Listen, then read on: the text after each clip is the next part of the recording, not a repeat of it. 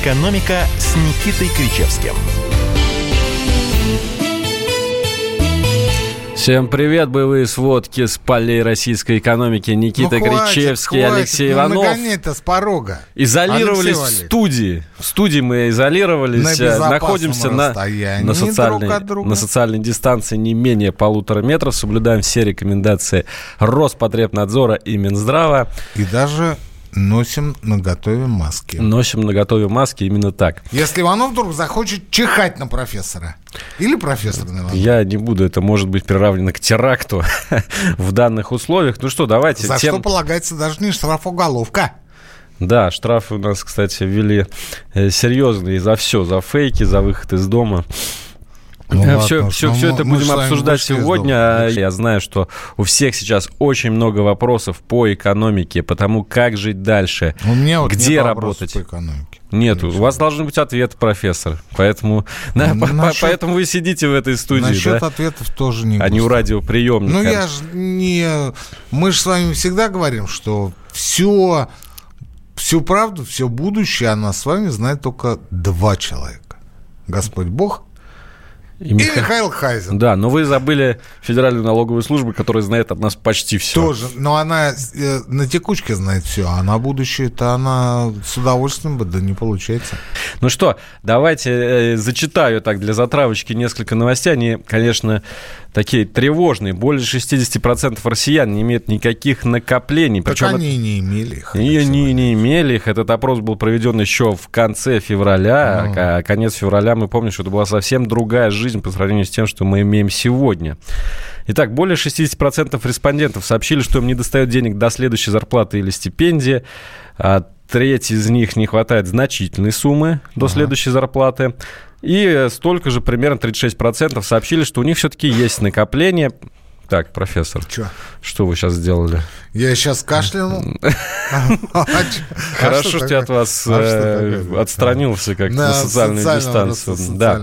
В общем, а, доля россиян, которая обладает сбережениями э, достаточными, чтобы Ну ладно, мы прожить несколько поняли, лет, это Алексей 3% Иванович. Ну, ну, всего. Ну и чего? Ну и как чего? жить людям? Такой у меня вопрос к вам. Долго и счастливо. Долго и счастливо. Не Это болеть, не кашлять. Не, оптимистичная. не брать пример с меня в данном случае. Но я-то не от, не от болячек от того, что, ну, будем говорить, поперхнулся. Мгм. Поперхнулся. Все так говорят. Негазированной водой. А вот здесь вот э, джинсы мы не допустим. Не Просто да- негазированной водой известной марки. Вот. А что касается вот этого вашего вопроса, Алексей Валерьевич, я вам уже сказал и повторю еще раз. Это чисто воды хайп. А, точно также можем выступить и мы с вами на радио, на нашей волне в этот час. Но вот честно скажу, мне просто неохота хайпажорить. Ну, неохота. Я могу привести кучу всяких а, сравнений, аналогий, деталей, цифр, там прочее, прочее, прочее, сделать бы какие-то совершенно сумасбродные выводы, которые бы моментально процитировали, пожалуй, все. Но зачем? Ну зачем? Ну вот вы вылезли вот эти вот ребятки, ну вот сказали, а вот 63% не имеют сбережений. Ну, ну дальше-то что? Ну, Так они теперь и работы Стоп! не имеют. Дело в том, что две трети населения страны не имело сбережений и 5, и 10 лет назад. Ну, просто, понимаете, какая история? Э, Вот они даже, вот эти вот недоумки, недотырки, прости господи, они даже не утруждают себя а, малейшей работой прокрутить эту ситуацию чуть вперед. Ну вот как люди живут, не имея сбережений на протяжении десятилетий? Не одного года, не двух месяцев, а десятилетия, потому что ровно такие же результаты а, давали и все предыдущие опросы. Две трети не имеют сбережений.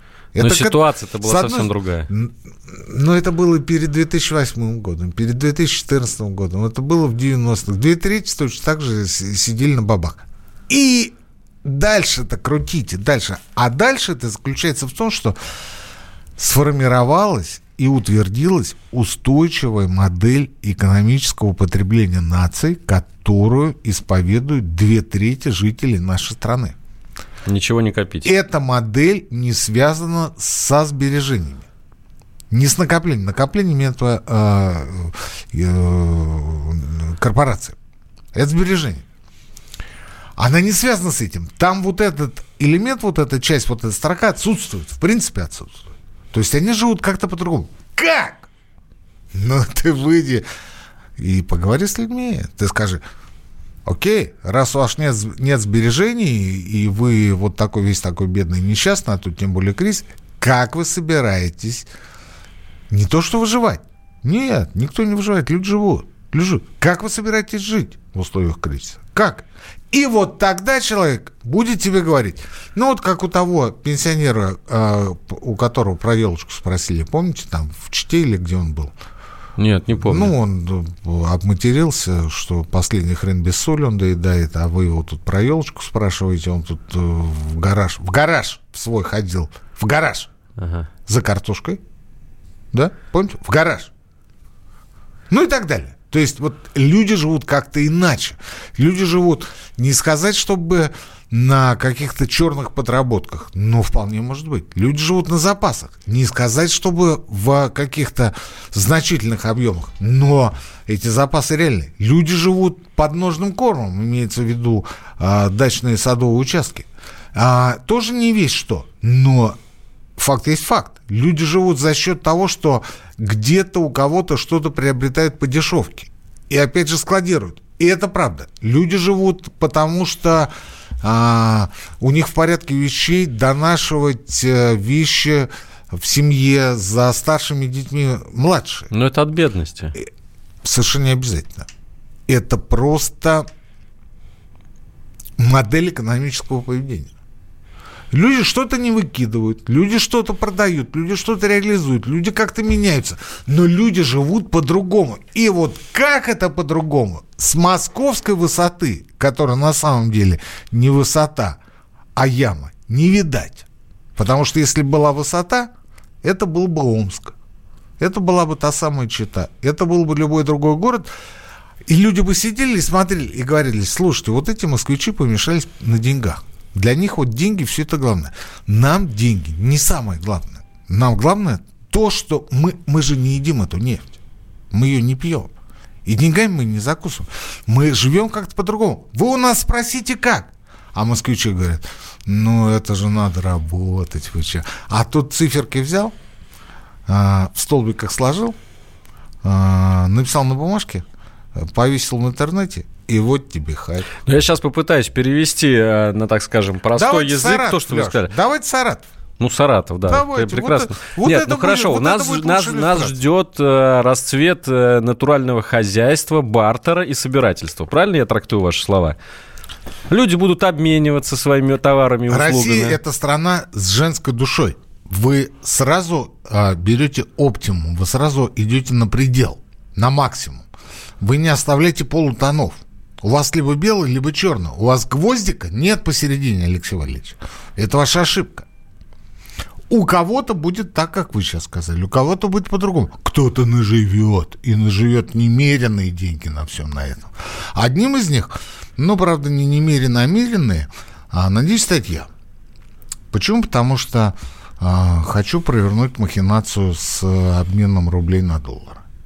Ну, не сейчас, а через какое-то время. Вы считаете, что... что еще не поздно? Потому что для меня, например, совершенно очевидно, что страна находится в ситуации необъявленной экономической катастрофы.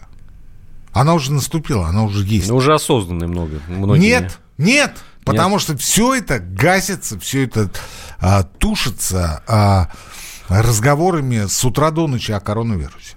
У нас все ток-шоу, все как один, все как один. Идут о чем? А коронавирус? Коронавирус. У нас какую а, газету не открой, везде вот эта красивая картинка с цветочками. Кругленький такой, зелененький. Коронавирус. Портрет. Портрет да, коронавируса. У нас профиль. сводки с полей. У нас либерота. Даже в лице того же Венедиктова. Первое, что делает, это публикует а, последние данные по столичным больницам, а, а другие товарищи точно так же публикуют данные по миру. В целом в мире, в США, в Европе там, и так далее, так далее, так далее. Россия, кстати говоря, в перечень там, первых 10, скажем, топ-10 не входит.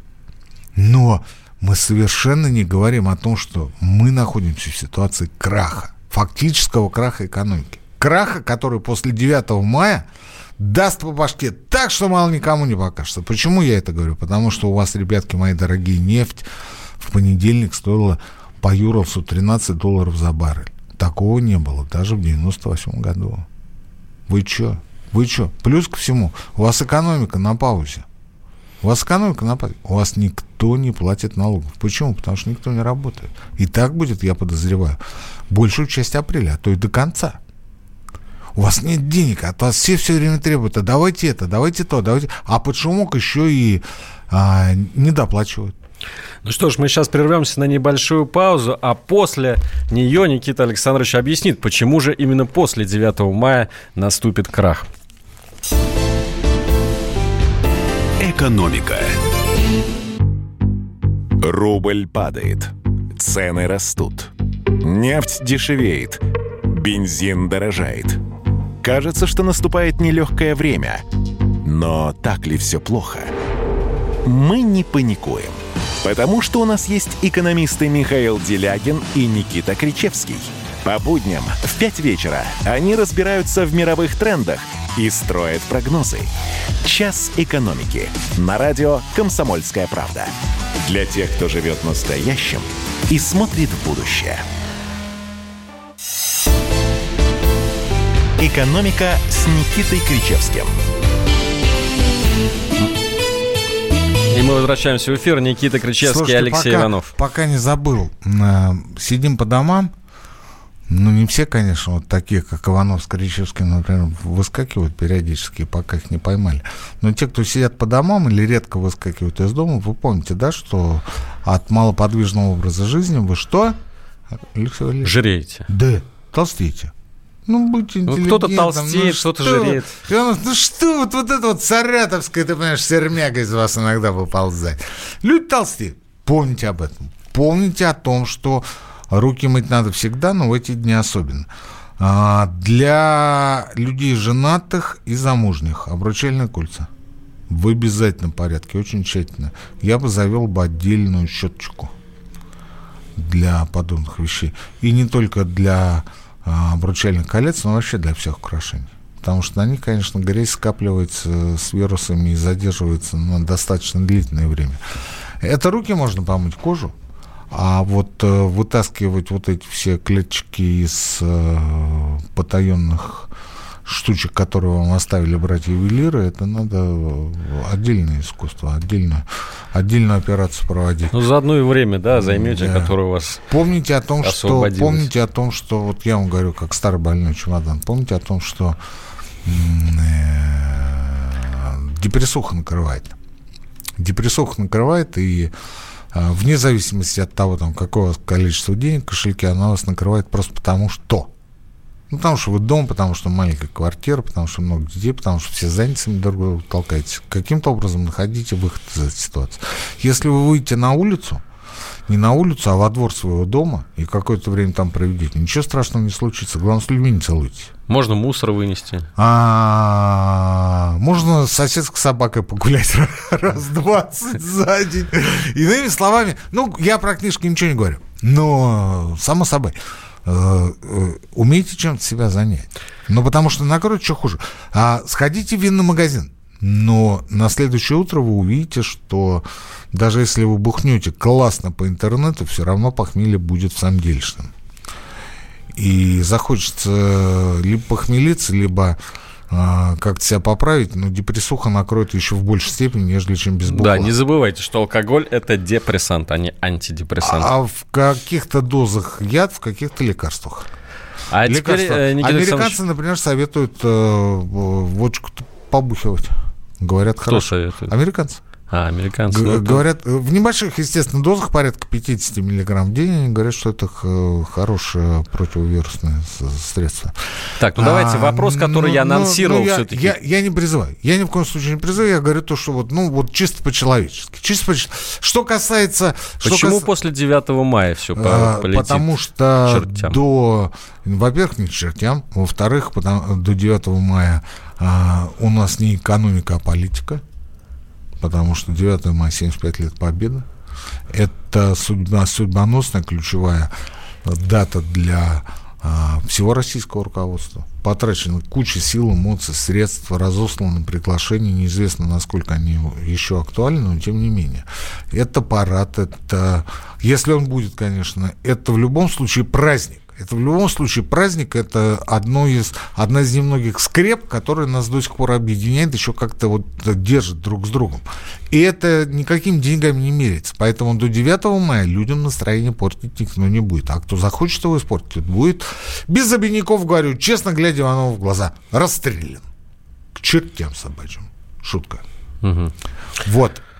А вот что будет после 9 мая – 10 а, мая а, будет следующий день после 9 мая, и ничего не будет такого сверхъестественного. Но я не исключаю, что уже в мае будут какие-то серьезные изменения в составе правительства и Центробанка. Я не исключаю, что госпожа Набиулина, человек, приученный работать в условиях а, тупикового дефолта, согласится на повторение подобной роли, только не связанной с дефолтом, а, второй раз за 22 года. Набиулина не валяшка, если что. Она еще покажет. Я не уверен, что она а, не валяшка, я не уверен, что она маленькая встанька. Я, я практически не сомневаюсь в том, что она колобок. Если уж вы пошли по сказкам, вы меня по сказкам хрен поймаете, потому что я книгу пишу сейчас о менталитете. Как раз пословица с былинами прошел, на сказках сижу, Леш. На фольклор перешли. На... А, так русский характер, как его по-другому-то узнаешь? Там столько всего открывается, мама дорогая. Ну вот, Колобок, я от дедушки ушел, я от бабушки ушел, я, в общем, от всех ушел туда-сюда. Лиса говорит, а ну-ка давай, как, значит, дружок, вот на носик-то ко мне прыгни, чтобы я, я получше расслышал твою песенку прекрасную. А Колобок, дурачок, он взял и прыгнул. Ну и сожрала его лиса. Вот чем кончилось.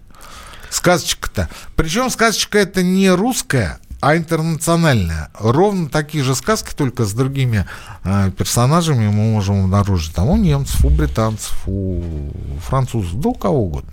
Везде, везде так. Везде вот это вот... Э, ну, когда, вот знаете, когда вот, да мне вот наплевать, да я вот сейчас вот, ну, вот гордынь такая, да я вот сейчас вот тут всех обману, да я сейчас всех сделаю, я здесь сам умный, я сам великий.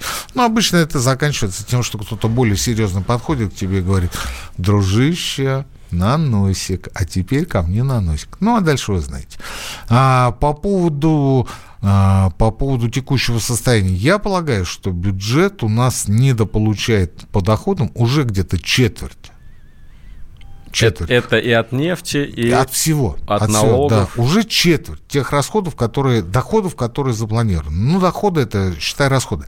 Когда вам, друзья мои, говорят, э, что мы не, недополучим столько-то в процентах от ВВП, а, ну, не плюйте в телевизор, он у вас один или два, неважно. Ну, протирать придется вот, женам вашим а, а просто не обращать внимания. Почему? Потому что процент ВВП, во-первых, ВВП еще надо получить, то есть понять, каким будет э, экономика по итогам года, да, а во-вторых, вы исходите не от ВВП, а от бюджета. Вот, скажем, 1% ВВП это, ну, давайте э, приближенно говорить, триллион рублей. Триллион рублей, а федеральный бюджет на этот год, но опять же приблизительно 20 триллионов. То есть 1 триллион ВВП – это 5 триллионов, а, 5, а 1% ВВП – это 5% бюджета.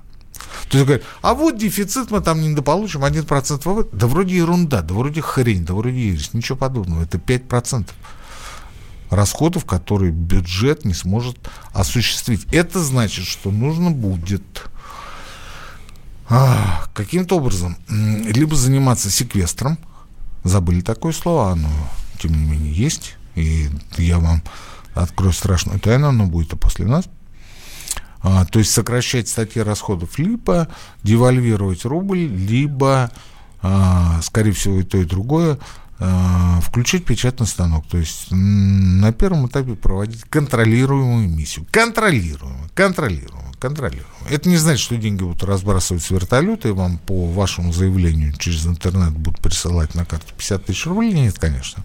Но некое подобие эмиссии а, осуществляться будет. Теперь сразу, чтобы... а, Молчите и не сбивайте на взлете, чтобы предвосхитить все вопросы по поводу того, что а вот, вот сволочи, там Мишустин, гад вообще и прочее, да. Путин там не дает нам денег, там, а вот в Америках, там, в Европах и прочее, там, тратят э, э, совершенно какие-то безумные э, проценты от ВВП, какие-то безумные бабки выделяют на поддержку там экономики и прочее. Вот если мы отказываемся от получения а, каких-то налогов в бюджет, это уже помощь, это уже проценты. Если мы говорим о том, что а, кто-то будет платить меньше, например, в социальные фонды, естественно, бюджет будет это доплачивать, это уже проценты помощи. Вы почему не считаете? Вы почему думаете, что вот а, проценты ВВП, это значит, как у Трампа надо, чтобы все всем выдали там по 3000 долларов, и все сидели дома, пили пивасик и поплевывали на проходящих мимо крокодилов. Такого не бывает. Такого не бывает. У Трампа свои проблемы, у нас свои проблемы, но при всем при этом, что есть Америка? Америка – это финансовая система, которая может направить канал своих денег э, либо э, через гособлигации в резервы других стран, как происходит с Россией, э, либо, дабы не допустить инфляции, может э, заплатить этими бумажками китайцам. Китайцы пришлют недорогие товары, все будут довольны. То есть доллары напечатанные уйдут в Китай и осядут в китайских резервах. Ну и не только в Китай, по всему ну, миру. Ну, неважно. В Евросоюзе ровно та же история. Вот один в один. В конце концов, Европейский Центробанк может эти долги взять и сжечь ну, сказать, что, вы знаете, что-то как-то много. У англичан то же самое. У нас нет. Мы этого сделать не можем. У нас здесь, к несчастью, замкнутое финансовое пространство. К несчастью. Не товарное, но финансовое. Наши рубли никому не нужны. Если мы напечатаем сейчас много рублей и раздадим их, это значит, они моментально хлынут на потребительский рынок. И они там будут быстро израсходованы, а дальше? А дальше тишина. Дальше тишина, дальше ничего. Дальше ничего. Но а, я не защищаю правительство. Я говорю о том, что а, мы не должны с вами допускать перегибов. Мы должны с вами смотреть вперед.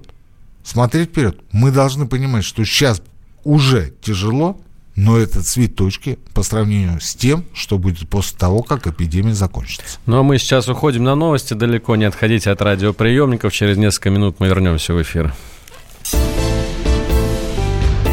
Экономика. Георгий Бофт. Политолог, журналист, магистр Колумбийского университета, обладатель премии «Золотое перо России» и ведущий радио «Комсомольская правда». Авторскую программу Георгия Георгиевича «Бофт знает». Слушайте каждый четверг в 17.00 по московскому времени. А что такое деньги по сравнению с большой геополитикой? Мы денег тут не считаем.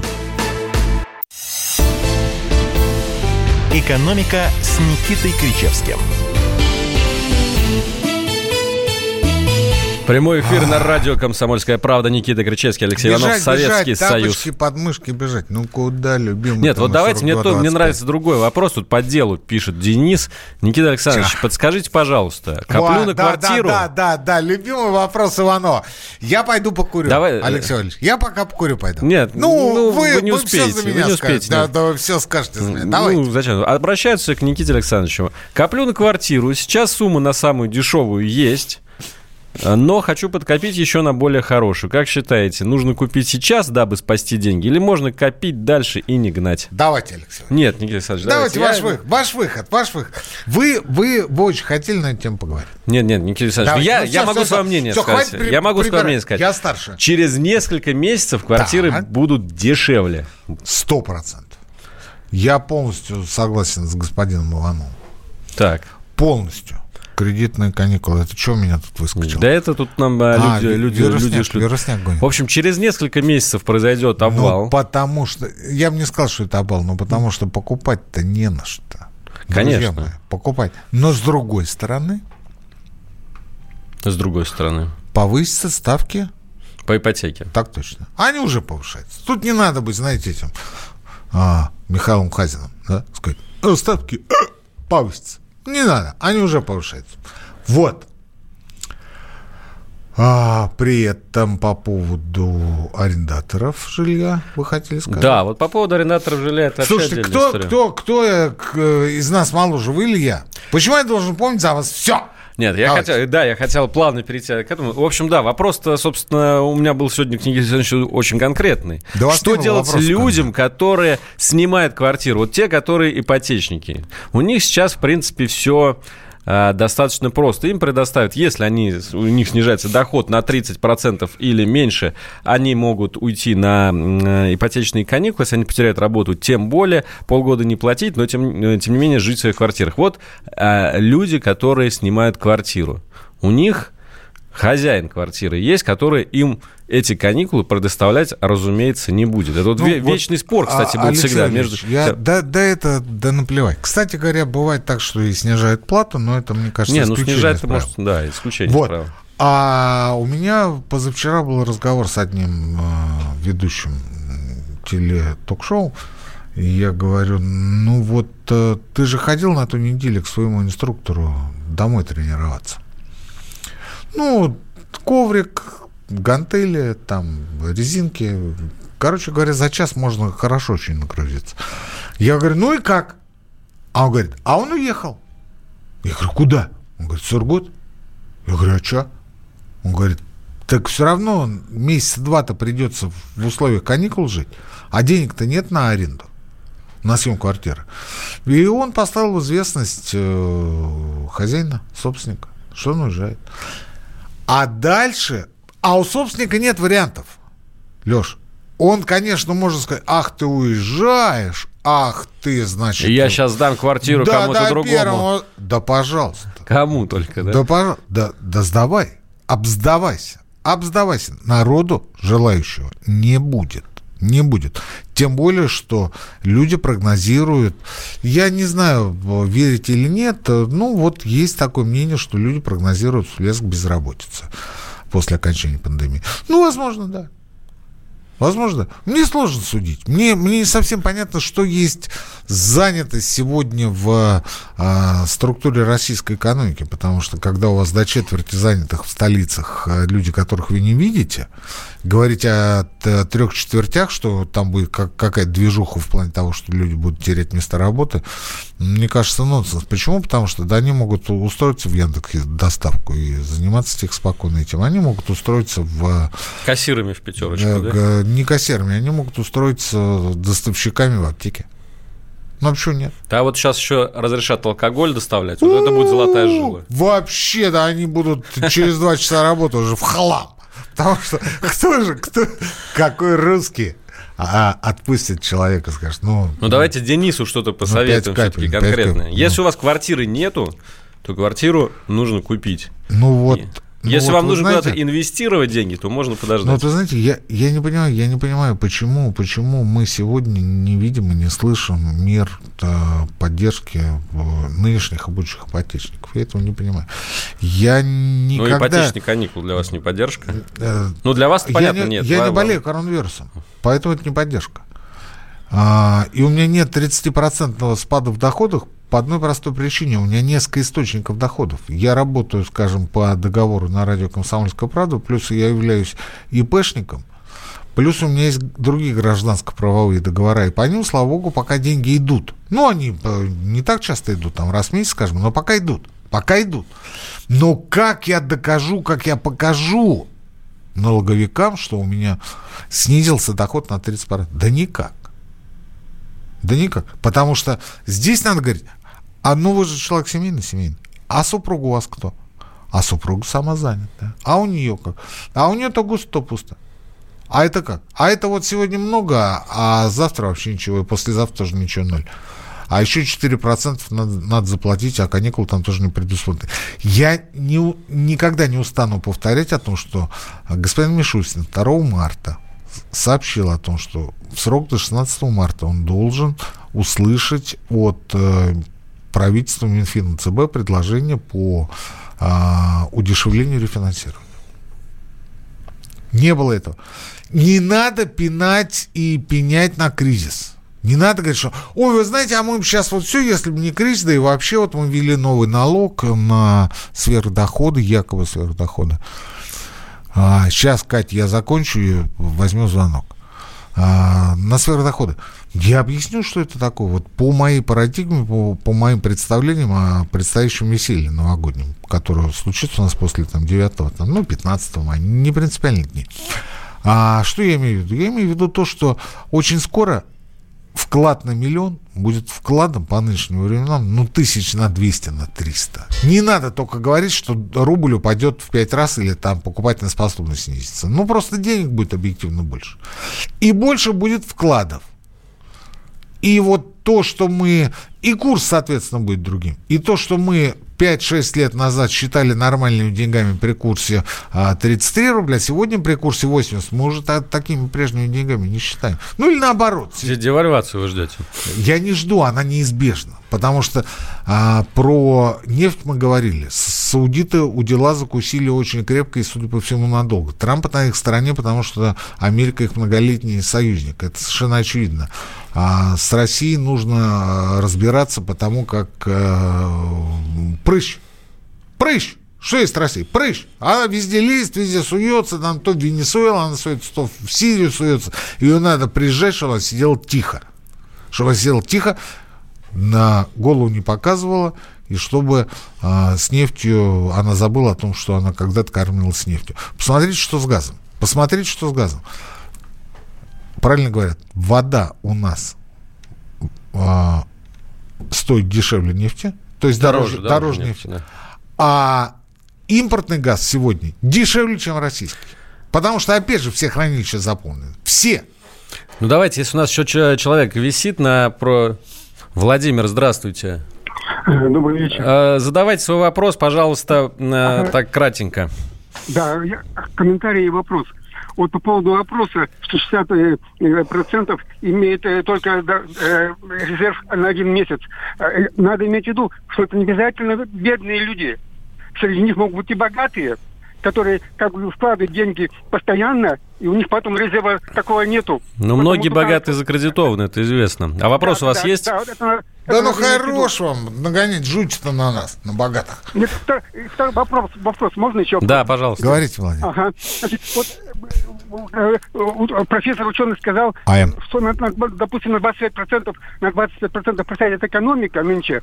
Ну и что, типа? Вот, вот видите, 90, вот видите, что начинается. Можно, можно вспомнить начало 90-х И не то переживали, я понял. Можно, нет, не секунду, алло, алло, можно, да, я да. говорю, можно, можно вспомнить начало 90-х годов. Да. Когда тоже э, была ломка, но да. это была смена формации, да. правильно? Да. А вот сейчас, допустим, вот эта, вот эта просадка экономики, вот она может привести к каким последствиям? Вы как-то смазали вот, э, вот этот момент. Э, Жесточайший вопрос. Владимир, спасибо. Спасибо, жесточайший. Смотрите. А, по поводу того, что нет сбережений, он абсолютно прав. Он, он прав а, не в том, что сбережений нет у богатых. Ну, вот, например, у меня нет вообще никаких сбережений. Ну, вот клянусь, вот на месяц есть, больше нет. А, ну, не потому, что я вот месяц доживу и помру, а просто, ну, как-то вот планирую. Планирую. Ну, какая-то заначка есть, она есть не у меня, а у мамы. Небольшая. Ну, залезем, залезем, есть что. Но а, кто же вам в России расскажет про свои гробовые? Ну, какой идиот? Ну, что вы из себя строите таких, вы знаете, которые в, в, перед воротами ада, рая, простите. А что, гробовые нельзя нет, забрать на текущее нет, потребление? Нет, они лежат дома. А что такое гробовые в натуральной форме? Ну, это гроб, который лежит в сенях. Вот я смотрю иногда а, репортажи в, по YouTube из заброшенных домов средней полосы и русского севера. Там очень часто находят готовые гробы. Очень часто. Это те же гробовые, чтобы наследники и родственники не заморачивали. Как-то неправильно я живу, нет Почему? у меня ни гроба, Почему? ни синей. У а мы продолжим эту хорошо. увлекательную дискуссию после небольшой паузы. Экономика. Первая радиогостинная страны. Вечерний диван. На радио «Комсомольская правда».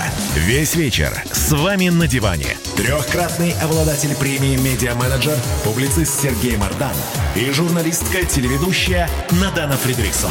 Обсуждают главные темы дня с экспертами и с вами. Ежедневно, по будням, в 6 вечера по Москве. Два часа горячего эфира. Вечерний диван. На радио «Комсомольская правда».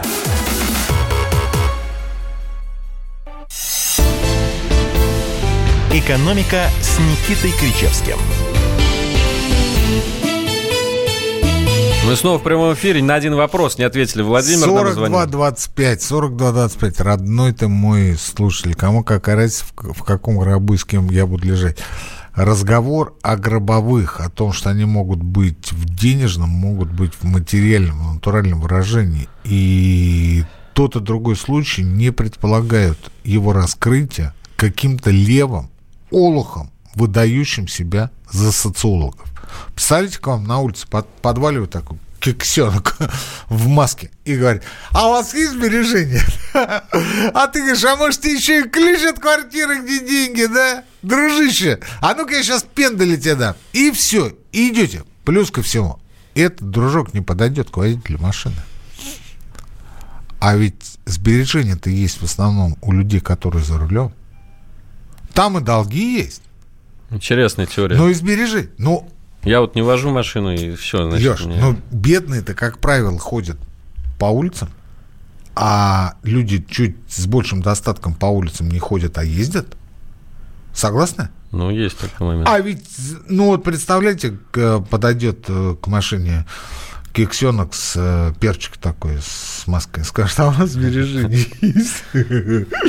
Иди сюда, иди сюда. Вот только тебя мне все не хватало. Дальше. Шикарный вопрос задал Владимир, я считаю. Шикарный вопрос по поводу смены формации. Вопрос по поводу смены формации. Я очень хотел поговорить на эту тему, но мы уже сегодня не успеем. Хотя это лейтмотив всех наших программ. Смотрите, какая история. А, она однозначно будет, эта смена формации. Это не значит, что был социализм, сейчас э, капитализм, потом будет какая-то третья ерунда типа коммунизма или там пофигизма. Не знаю. Нет, это, это совсем не об этом. Это все гораздо глубже. Это касается нас, это касается нации, касается нашего социума а, в его а, организационном виде. Ну вот я вспоминаю в, а, в 1650-х, в начале 1650-х, Вспоминается. в 52-м, да. Интересно. Ну, по истории, по истории. А, в Москве, в центре России была чума. Эпидемия. И царь Алексей Михайлович, молодой, тогда он, а, значит, там были какие-то у него уже, начинались терки серьезные. А Они не прекращались со шведами. И он, он уехал, значит, на терки на эти. А молодому, а, молодому, он тогда был не патриарх Никон, а он был тогда а, представитель Нового Спасского монастыря, а, он поручил заботиться о своей семье. И Никон вывез эту семью, значит, я сейчас точно не помню куда, но неважно. И через какое-то время, когда эпидемия закончилась и э, Алексей Михайлович вернулся, была торжественная встреча. То есть, с одной стороны, на дороге, представляете, да, а, его молодая жена, дети там и его родственники, а с другой стороны, значит, едет сам Алексей Михайлович, рядом с ним Никон идет и так далее, или Никон с той стороны, откуда жена выходила. В общем, спаситель спаситель. Через буквально там непродолжительное время Алексей Михайлович слезно просит Никона стать патриархом. Никон три раза по русской привычке отказывается. Не зря Владимир Владимирович у нас три раза отказывался. Это русская привычка. На третий раз он соглашается, причем там люди чуть ли не на колени перед ним встают. И говорит, хорошо, я буду патриархом, но при таких-таких условиях. Не суть. Проходит еще год, и начинается у нас что? В каком году еще раз? Тысяч- 1653. Самое страшное событие в русской истории, в, в истории русской нации, раскол. Продолжаем. А, 1770 год, это последняя эпидемия чумы на Руси, а, выкосил до трети населения Москвы, окружающих деревень и прочее. А, Находиться было не то, что страшно, а это был ад. Вот тогда в Москве был ад, потому что люди валялись на улицах, целые дома стояли открытыми, туда никто не мог зайти, потому что а, это было наказание, да и потом можно было заразиться. Имущество было, ну, просто вагонами, говоря по-современному, вагонами, вагонами. В этих условиях, когда а, никто не понимал, что делать, никто не понимал, как вот кроме а, окуривания домов можжевельником, как можно как-то избавиться от а, этой чумы несчастной, да, нашлось несколько господ. А раскол был, но он не был оформлен организационно. А, нашлось несколько а, человек. Нашелся купец Илья Ковылин. А, это основатель Беспоповского старообрядческого кладбища, который объединил вокруг себя все беспоповские толки и согласия а, бывшей Руси так, ну или России, не принципиально а с другой стороны поповцы. То есть те, которые вроде как имели своих попов, но только не подчинявшихся Русской Православной Церкви, никонян. И они оба в тех условиях, обе эти группы выбили себе земли под кладбище. Они были далеко за Москвой. Преображенская, вы знаете, где находится это метро Преображенская площадь. Э, Рогожское кладбище находится. Сейчас это Третье кольцо. Вы увидите огромную колокольню, когда мимо едете. И все. Это было в 1770 году. Они, конечно, сделали очень много полезного для Москвы. Они спасли очень многих людей. тоже они чума, да? устроили богадельни, устроили больницы, они помогали умирающим, это были хосписы. А, Все это очень оперативно делалось. Конечно, там и имущество их забиралось. Но дело не в этом. Это в конечном итоге через сто с небольшим лет привело к чему? К тому, что беспоповское движение оформилось и на Урале, и в Сибири, и в центре Апоповское движение оформилось в виде а, с, а, сумасшедших успехов а, русских купеческих предпринимателей. А еще через какое-то время оно оформилось в то, что на Руси произошла Великая Октябрьская социалистическая мать революция. Так, и теперь у нас третий, да, такая... Я не к тому, что у нас что-то должно произойти. Никогда не воспринимайте все буквально. Ну что же вы за женщины такие? Что же вы за тетки вот у меня слушали? Вот они говорят, так, ну вы сказали там на 25% у нас там будет девальвация, значит там кто-то... Я не говорил, что у нас будет девальвация на 25%. Я сказал, что сейчас по моим представлениям у нас недополучение доходов бюджета 25%. Но это не значит, что у нас будет девальвация 25%. 25%. Я это к чему? Я к тому, что мы это не почувствуем, вот буквально это происходит подспудно, так что мы это не можем ощутить руками, но это сейчас идет. И это будет идти, и чем больше мы будем затягивать, а у нас нет других вариантов, затягивать вариант с а, пролонгацией карантина, тем больше будут возревать какие-то течения, о которых мы знать не знаем. И о которых никто сегодня вам не расскажет. Ну, естественно, кроме двух человек. Но мы им не ровня с Алексеем Валерьевичем. Мы просто так. Но это очень интересно. Это очень, очень интересно. Я вам желаю здоровья, я вам желаю не болеть, не кашлять, я вам желаю не толстеть. Я вам желаю не срываться на ближних. И обязательно соблюдайте социальную дистанцию. Это был профессор Никита Кричевский, Алексей Иванов. Экономика на радио «Комсомольская правда». Встретимся через неделю. Экономика. Роман Голованов, Олег Кашин, летописцы земли русской. Роман, вы разговариваете с дедом. Напоминаю я вам, у меня в жизни было, ну не все, но многое. На митинге российских либералов на Таймс-сквер в Нью-Йорке я тоже выступал. Ага. Вот такие тонкие шутки, вот если бы мы с вами умели так шутить, наша передача была бы лучшим политическим стендапом России. Я там а вы говорите, мы не политический стендап, походу уже на, наша ниша. Вот. Кашин Голованов. Отдельная тема. На радио «Комсомольская правда». По будням в 9 вечера по московскому времени. Именно лоснящиеся от фуагра губы делаются символом лоялизма, а не выстраданная любовь к родной земле.